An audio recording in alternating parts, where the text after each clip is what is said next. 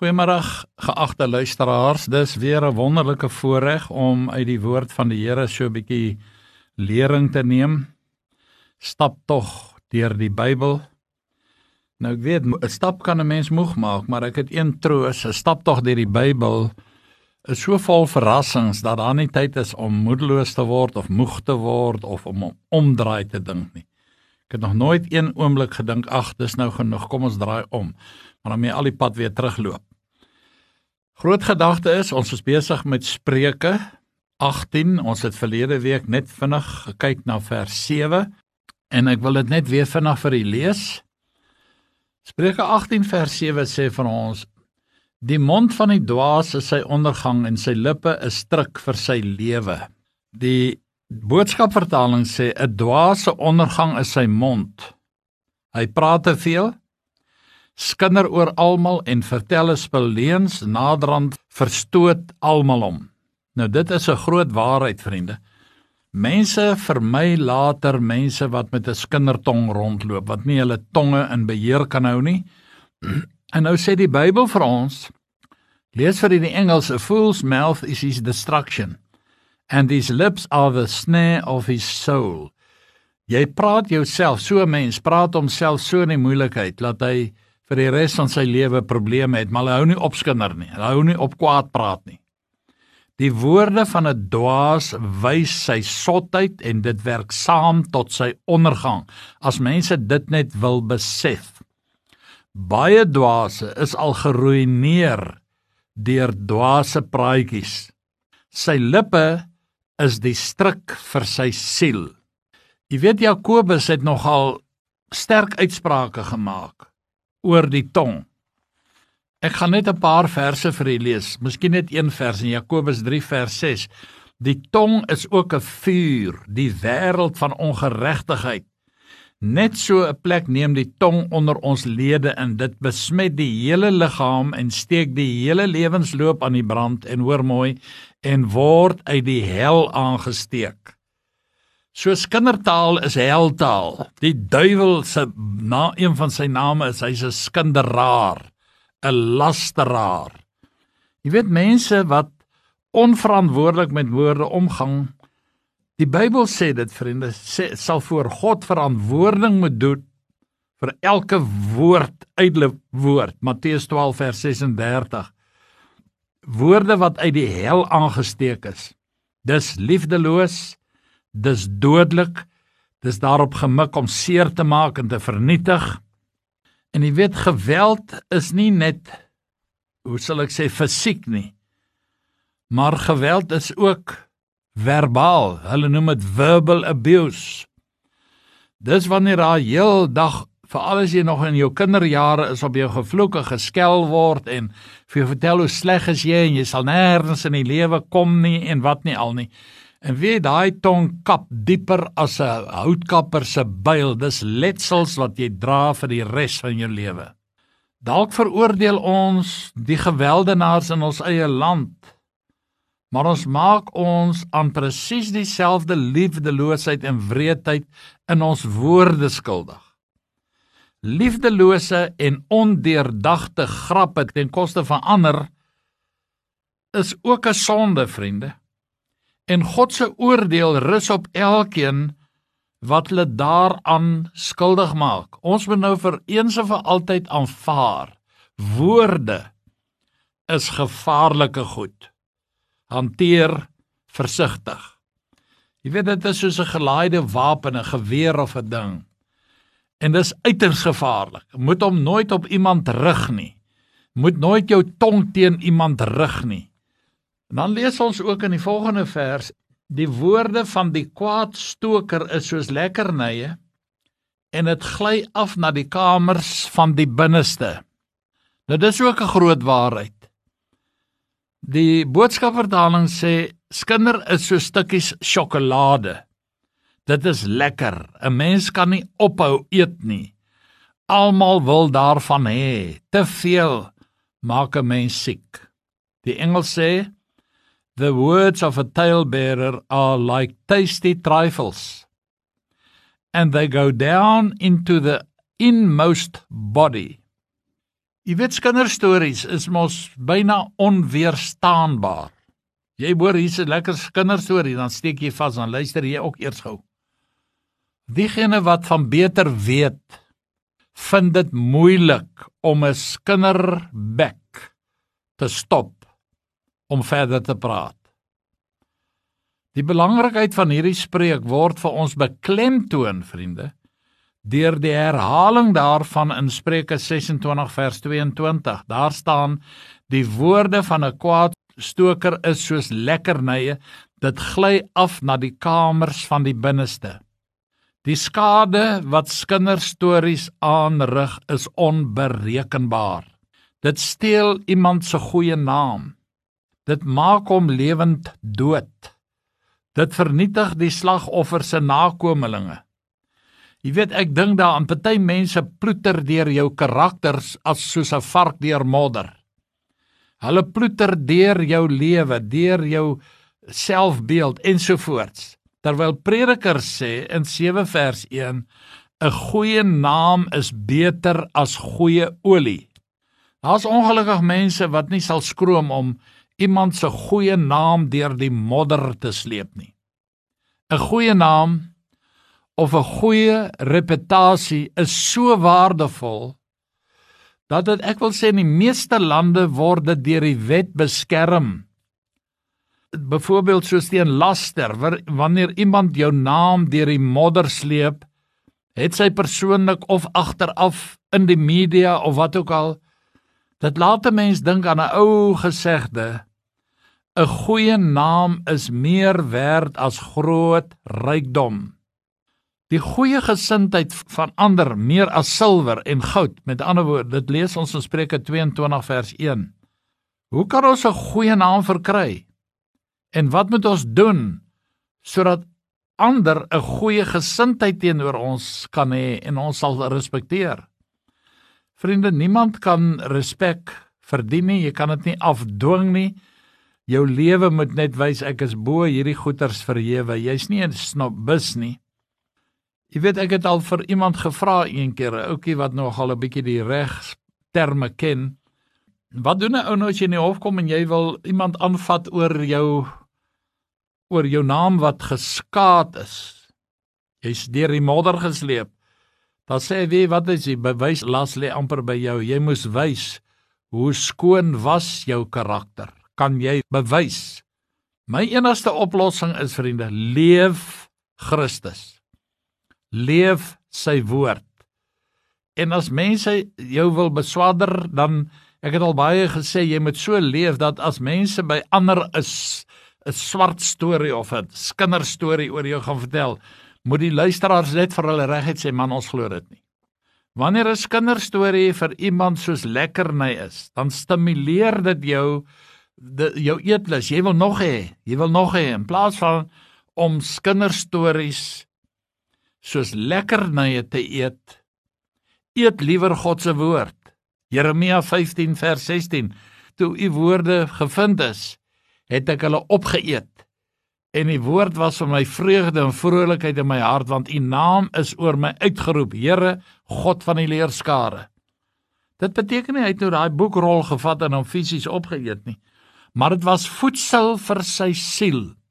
En hy het dit letterlik geestelik gesproke geëet. Vul jou jou lewe liewer met die woord van die Here en as jy wil praat, praat die woord van God. En dan in vers 9 alreeds hy wat hom slap hou in sy werk. Hy is 'n broer van 'n verwoester. Hierdie is 'n geweldige klag aan die luiaards. Ek lees vir u die boodskap vertaling. Wie laat kom by die werk vroeg loop, baie rondloop, lang teetye neem en afskeepwerk doen, bewerk sy ondergang. Jy weet, hulle dink baie keer die werkgewer sien nie die goeters raak nie. En geleidelik is jy besig om jou maatemmertjie vol te maak met jou luiheid en op 'n dag word jy afgedank. Dit is vir my ongelukkig so dat die Die wette vandag so is is amper onmoontlik. Maar daar is tog is goeders in plek gestel om van luihards ontslae te raak. He who is slothful in his work is a brother to him who is a great destroyer. Ek wil net vir die interessantheid sê, jy weet daar's 'n diertjie in die dierewêreld. Hy's omtrent so groot so dassie. Hulle noem hom 'n lui dier. Nou in die algemene spreektaal in Engels is hy sloth. Beteken lui. So daar's 'n lui dier na die sloth vernoem. Daar's tye vir ontspanning, vriende. Daar's tye vir 'n bietjie vermaak.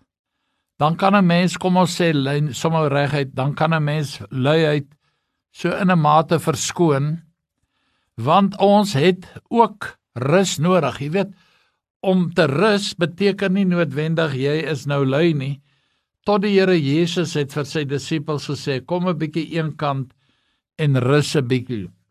Ek lees dit vir u daar in Markus 6 vers 31. Dit is Jesus aan die woord en hy sê vir hulle: "Kom julle self in die eensaamheid na 'n verlate plek en hoor mooi en rus 'n bietjie." Want daar was baie wat hom en wat kom en gaan en hulle het selfs geen geskikte tyd gehad om te eet nie. Hulle was baie baie besig in die bediening. En toe kom hulle en hulle sê Here, hier sit klomp mense wat jy wil sien, sê hoorie kom. Kom ons gaan 'n bietjie na 'n stil plekkie toe, ons gaan rus 'n bietjie. Dis nie 'n sonde om te rus nie, maar om lui te wees. Daar's nooit 'n verskoning vir luiheid nie. As daar gewerk moet word en jy doen nie wat van jou verwag word nie, is jy 'n luie hart. Die weg van die luie hart is soos 'n heining van dorings, maar die pad van die opregtes is reggemaak.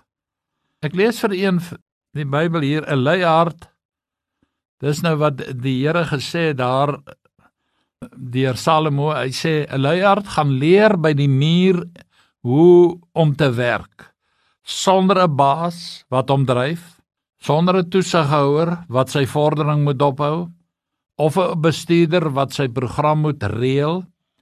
Werk hy dag en nag sonder enige druk begin die muurtjie al vroeg in die somer kos vir die winter opgaar. Tydens die oestyd werk hy dag en nag om kos in die landerye te versamel en huis toe te dra. Luihard, hoe lank gaan jy nog so sit en niks doen? Ook tot watter tyd in die oggend lê en slaap?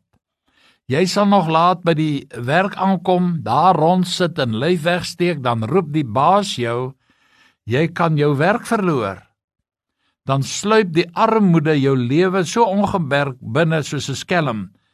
Jy sal nie 'n verhoging kry nie, dan sal armoede jou lewe so ernstig bedreig soos 'n gewapende man.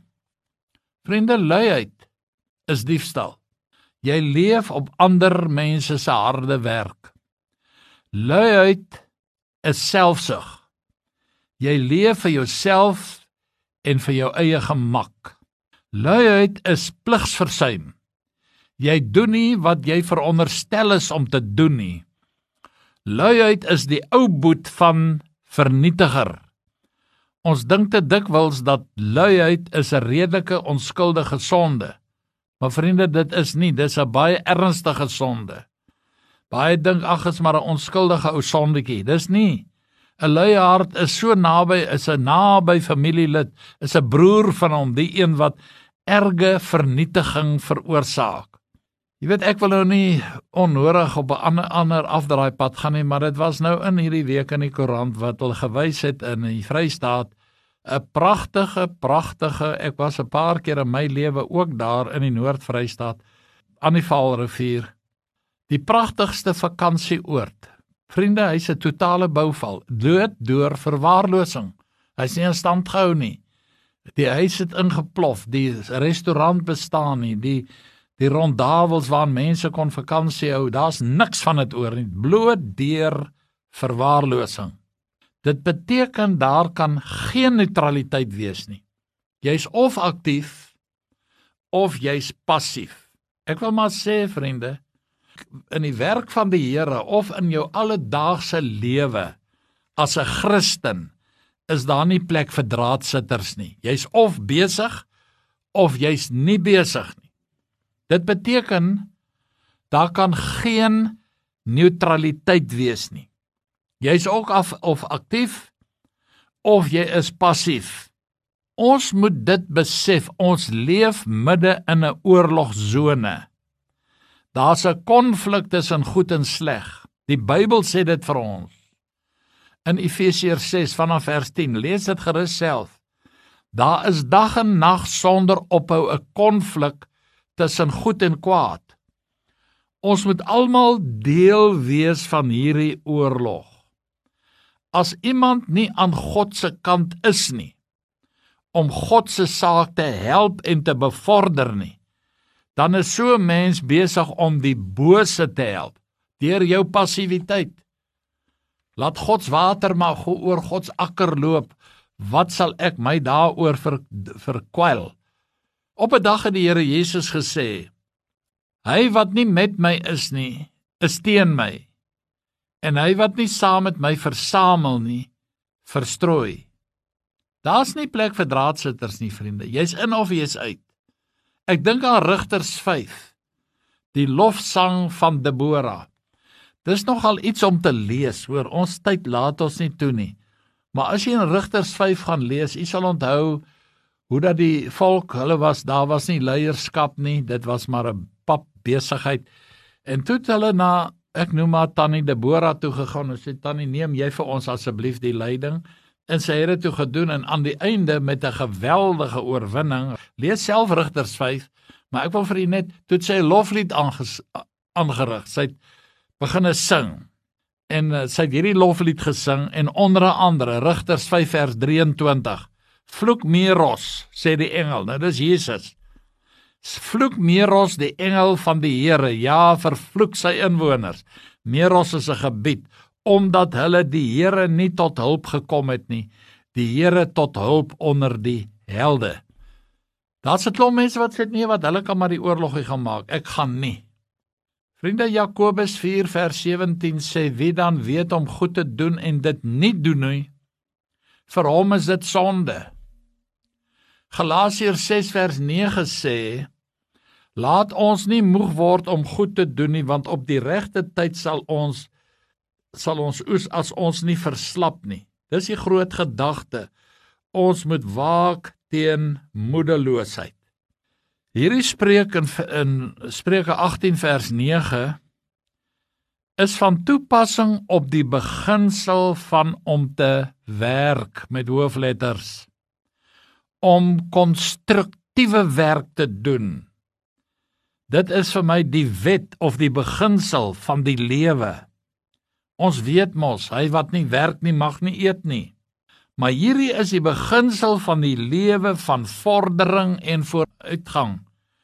U kan sien net die teenoorgestelde is net so waar waar waar mense nie doelgerig werk nie gaan dinge agteruit. Daar is nie vordering nie. En plekke word bouvalle plase word beboste gebied. Hy of sy wat traag is om te werk wat nie met hulle volle krag werk nie dis 'n bondgenoot van agteruitgang. Jy kan nie as jy nie ek het dit nou al by herhaling gesê jy nie werk nie maar volgens die Bybel mag jy nie eet nie. Geen lewende wese kan maar net toeskouer wees nie jy werk of jy mors En dis die vraag. En jy weet terwyl ek hiermee besig was, onwillekeurig het Haleluja 2:42 in my hart opgekom. En ek gaan vir julle 'n paar verse daarvan lees. Wie staan by die Here aan sy koning trou? Wie trag as sy helper ander te behou? Wie verlaat die wêreld, val die vyand aan? Wie is vir die Here, wie sal by hom staan? Deur u groot genade, deur u liefde vry, staan ons by u, heiland, staan ons aan u sy. Nie vir glorie stry ons, nie vir kroon of palm, teen die vyand trek ons op met lied en psalm. Jesus liefde dring ons paal by hom te staan waar hy aanvoer sal ons op sy roepstem gaan vreeslik storm die vyand bitter woede die stryd. Maar die kant van Jesus sê vir altyd sy banier is waarborg dat wie hom bemin in die stryd sal volhou totdat hy oorwin. Vriende, dis 'n wonderlike motiverende lied. Ons het geen verskoning om passief te sit soos daai lui dier en skaars asemhaal nie. Dit is onbybels. En dan lees ons in Spreuke 18 vers 10. Dit is vir my net so 'n wonderlike vers. Ek lees dit vir u. Die naam van die Here is 'n sterk toring. Die regverdige hardloop daarin en word beskud. Dit is 'n ek wil kom ons noem dit dan 'n fort of 'n wegkruipplek of wat ook al onthou nog al die tyd met oorlog en gedagte 'n fort waarin jy kan gaan. Ek lees vir julle die boodskap vertaling die Here is soos 'n sterk gebou, 'n swaar tye kan gelowiges by hom gaan wegkruip. By hom is hulle veilig. The name of the Lord is a strong tower, the righteous run to it and are safe. God voorsien 'n wonderlike en 'n sterk verdediging. Hierdie uitdrukking is nie gewortel in een of ander towerspreek of 'n bonatuurlike foefie nie. Die naam van die Here is 'n sterk toring. Daar's liedere daaroor geskryf. Hierdie is 'n deklarasie of 'n proklamasie van God se karakter, sy persoon en alles wat hy is, alles waarvoor hy staan Die Here is 'n sterk toring. In Eksodus 34 vers 5 en die Here het neergedaal in 'n wolk en daar by hom gestaan en hy het die naam van die Here uitgeroep. En toe die Here by hom verbygegaan en geroep: Here, Here, barmhartig en genadig God, lankmoedig en groot van goedertierenheid en trou. Nou, jy weet dit is nou ek wil sê die bron van veiligheid of 'n heenkome vir veiligheid. Nou toe ek gewonder, ek wonder nou teen wie moet mense beskerm word? Jy weet eers kan jy dink oor oor hierdie skinderbekke. Jy weet jy kan na die Here toe vlug as hulle oor jou skinder. Maar kom ek lees vir die vers 11. Die goed van die ryke is sy sterk stad en soos 'n styl muur in sy verbeelding. Ek sê nie alle ryk mense nie, hoor, ek het al baie baie my lewe gesê Abraham was 'n miljardêr in vandag se terme. Maar hy het nooit ooit na sy rykdom verwys nie, net God het. Maar baie ryk mense as jy hierdie vers mooi gaan lees in Spreuke 18 vers 11 is hulle rykdom is hulle sterk toring. Nee, wat ek is vol geld. Ek het niemand nodig nie. Daar is mense wat dit openlik sê ook. Ek het God nie nodig nie. Ek het alles wat ek nodig het. Hulle hoop is in hulle bankrekening en in hulle geld en hulle besittings ensovoorts. Die goed van die ryke is sy sterk stad en soos 'n styl muur in sy verbeelding. Dis alles verbeeldings hierdie meneer, mevrou, as u daarop hoop. Omdat die naam van Jahwe verteenwoordig is van sy karakter Dan wil ek vir u sê die gelowige kan aan al die eienskappe van God se karakter dink en elke eienskap van God en dit is en hy sal 'n toevlug vind. Ek wil net die vorige vers wat ek gelees het daar uit uh, Eksodus 34 net vir die 7de vers ook lees wat die goedertierenheid bewaar vir duisende wat ongeregtigheid en oortredinge en sonde vergewe maar nooit ongestraf laat by nie maar die ongeregtigheid van die vaders besoek aan die kinders en die kindskinders aan die derde en die vierde geslag. Maar nou kom ons kom ons kyk net eenvoudig kom ons vereenvoudig hierdie ding so 'n bietjie die karakter van God is hierdie sterk toring. Here U is die God van liefde Ek soek toevlug. Ek vind toevlug in u liefde. Here, u is die God van genade. So Here, u genade is vir my 'n toevlug. Here, u is die God van krag. Here, dan vind ek my toevlug in u krag. Jesaja 9 vers 5 sê: 'n kind is vir ons gebore, 'n seun is aan ons gegee En die heerskappy is op sy skouers en hy word genoem wonderbaar raadsman, sterke God, ewige Vader, vredevors. Hy is ons sterke God. En dan sê 2 Petrus 3 vers 5: Immer sy goddelike krag het ons alles geskenk wat tot die lewe en godsvrug dien deur die kennis van hom wat ons geroep het deur sy heerlikheid. So die sy goddelike krag is die fondasie van ons geestelike lewe. 1 Petrus 1 vers 5 sê hierdie woorde: Want in die in die krag van God bewaar word deur die geloof tot die saligheid wat gereed is om geopenbaar te word in die laaste tyd. Groot gedagte is ons kan aan enige attribuut van God dink, sy liefde, sy genade, sy krag wanneer ons in die nood is kan ons binne in hierdie sterk toring invlug en ons sal beskutting vind. Die Here is my herder as ek leiding soek. Dis een van die poorte of hekke na hierdie toring toe. Jahwe Jireh, die Here sal voorsien as ek in die nood is, kan ek na hierdie toring toe vlug. As daar onvrede is in watter opsig ook, die Here is ons vrede. Jahwe Shalom Rigter 6 vers 24. Jahwe Rafa, as ek siek is, kan ek na hierdie toring toe vlug en met my siekte en my krankheid en God sal ingryp. Jahwe Tsetkeni, Jeremia 23 vers 5 tot 6. Die Here ons manier. Jahwe Shama, Esegiel 48:35. Die Here is daar, die alomteenwoordigheid van God. As ek eensaam is, as ek in elende verkeer, kan ek na hierdie toring toe hardloop en ek gaan 'n beskutting vind teen hierdie eensaamheid. Yahweh Nissi, Yahweh Kadosh, die Here ons heiligmaking. Eksodus 17 vers 5, die Here ons banier.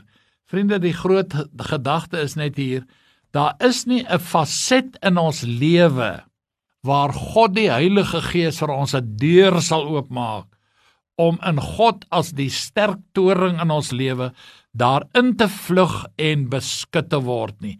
Gaan herdenk of oordink maar weer al die verbondsname van God. Dis ankers vir ons siel. En so tragies vriende, en onthou ek vir algemeen nie, maar as ryk mense se toring hulle goeders is. Man, die Here sê, Wat jy is, is genade en wat jy het is geleen.